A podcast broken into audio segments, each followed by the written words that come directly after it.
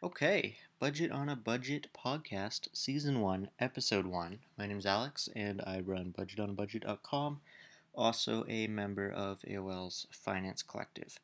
Um, I thought we would start this little podcast endeavor um, with a great topic, uh, which is how to manage uh, your money as a couple.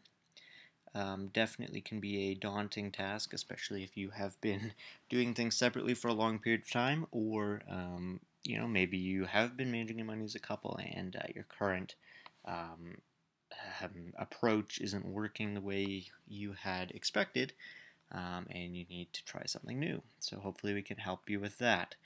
Um, a little bit about me and my spouse Kendra. Um, we have uh, been living together for two years, um, been a couple for five years. Uh, we're still students, still young, so obviously we don't have a ton of money coming in. Um, so how we manage our money um, in the last two years has been crucial to the effectiveness of our household. Um, obviously, there are multiple approaches to managing your money as a couple. Uh, depending on how comfortable you are um, with your current financial situation and also how comfortable you are um, with your couple uh, financial picture. Um, so it's definitely important to understand how everything works on your side uh, before you can understand exactly um, how everything works on your spouse's side. So for Kendra and I, um, we chose to keep things separate for the most part. Um, all of our personal income goes into our own accounts, and then we transfer money uh, to our uh, joint savings and checking accounts every month.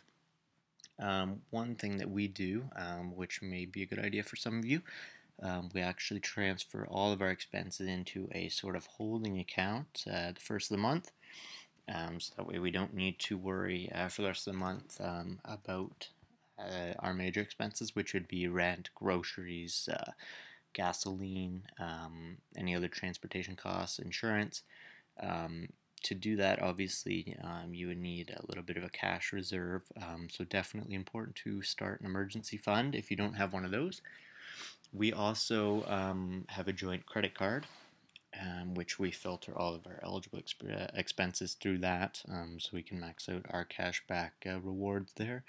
We actually get a pretty healthy uh, return at the end of the month uh, by doing it that way, so it's definitely um, pretty lucrative if you decide to go that route. Um, obviously, uh, you have to have complete trust uh, with your partner if you're going to be opening up any joint credit products. So definitely keep that in mind. Um, so number one, um, you can't no judgment. Money is a no judgment topic. Okay, so we were all raised differently. Um, the way that your parents taught you how to to manage your money, um, if they did, hopefully, um, is going to be different than the way that your spouse's parents taught them how to manage their money. So you may think that uh, the way they do things is crazy, but I guarantee that they think the same about you. So you have to come from a place of non judgment and respect. Um, and when you do this, you'll get the same respect in return. So um, just talk it out. Have a, uh, you'll have a successful conversation, and uh, no one's feelings are going to get hurt. Um, number two would be um, no playing of the blame game. So um, sort of the same as the first thing, but um, you're gonna have your own. Uh, you're gonna have this perfect financial picture, you know, laid out in your head. But uh, the reality is, um, things are going to go wrong, and you need to be prepared for that. And if something goes wrong and you just blame your spouse every single time, um, or even one time, um, that can be catastrophic for your um, financial relationship. So every issue that you encounter um, is a couple issue, and you need to approach it that way. Um, no blaming anybody, and again, no one's feelings are going to get hurt, and you're not going to get into a big argument. Um, so definitely, open communication is uh, is also a key point here. Um, I know that I talk about money a ton to Kendra, um, probably to the point um, where it's very annoying for her. But that's probably because that my job involves finance, and uh, I guarantee that yours probably does not.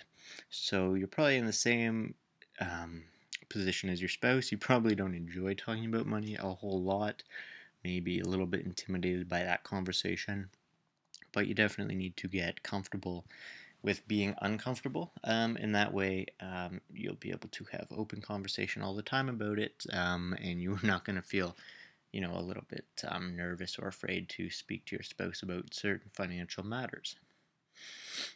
Um, another thing, um, point number four. we all have, again, we all have our own ways of managing our money, but we also have money personalities. so maybe your spouse is, you know, really likes to spend money, um, and you're more of a saver, you know, whatever. But um, that might be their personality as long as it works within your means um, and they don't actually have an issue.